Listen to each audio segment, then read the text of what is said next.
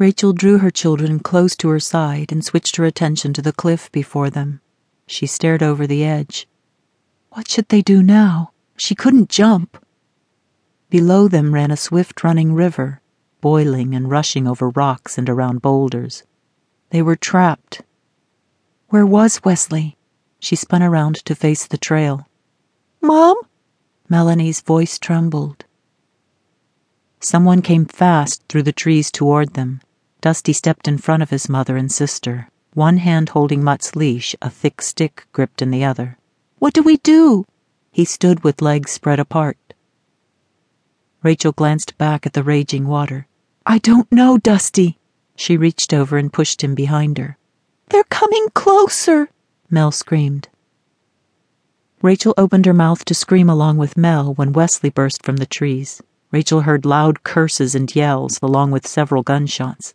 Wesley held a rifle high above his head. Jump! Rachel stared at him in terror. She couldn't move. Her legs remained rooted to the spot where she stood. Now! Dusty and Mel took one more look to the trees and jumped. Rachel remained frozen, her eyes glued on them as they went over. Wesley tossed the pack over the cliff, scooped Rachel into his arms, and leaped, plummeting them twenty feet into the roiling water below. Frigid water closed over her head, stealing her breath. Her heart pounded as her lungs screamed for oxygen. The river rapids ripped her from Wesley's arms. Opening her mouth to scream, she gulped water. Her lungs burned. Rachel fought to get to the surface and gulped air into her lungs before submerging again. The backpack of blankets and jackets weighted her down. Kicking, she twisted to free herself. Her lungs burned, and Rachel panicked. She thrashed and kicked against the rocks as she was pulled past them. When her arm slipped free of the strap, she let the pack float down the river ahead of her. Without the weight of her pack, she planted her feet on the bottom of the river and lunged upward. Inhaling life saving oxygen, she was dragged under again. The river carried her bobbing over the surface, tossing her onto boulders and knocking the breath from her. After what seemed an eternity, the water calmed depositing her in a shallow pool. She came up coughing and sputtering. Rachel struggled to her feet and stumbled toward the bank. She stopped with the water at mid thigh. Great gulping sobs shook her body as she watched Wesley pull Dusty and Mel from the water. Through her tears, her eyes sought Wesley's. He splashed through the water to reach her. Wesley pulled her into his arms. They're okay. He patted her back. Your children are strong swimmers. Sobbing, she blinked the tears away to see Dusty and Mel sitting on the bank watching her, fear on their faces. She pulled away from Wesley and rushed to them, struggling to push her way through the water.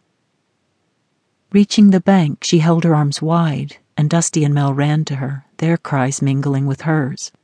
Her eyes met Wesley's over their head. Thank you. He plopped down on the ground next to them. You're welcome.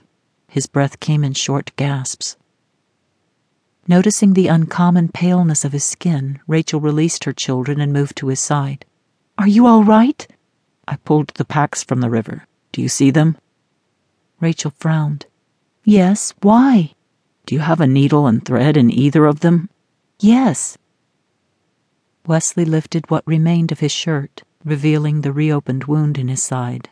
I seem to have caused more damage jumping off that cliff than the bullet did when it grazed me. I banged into a couple of large rocks.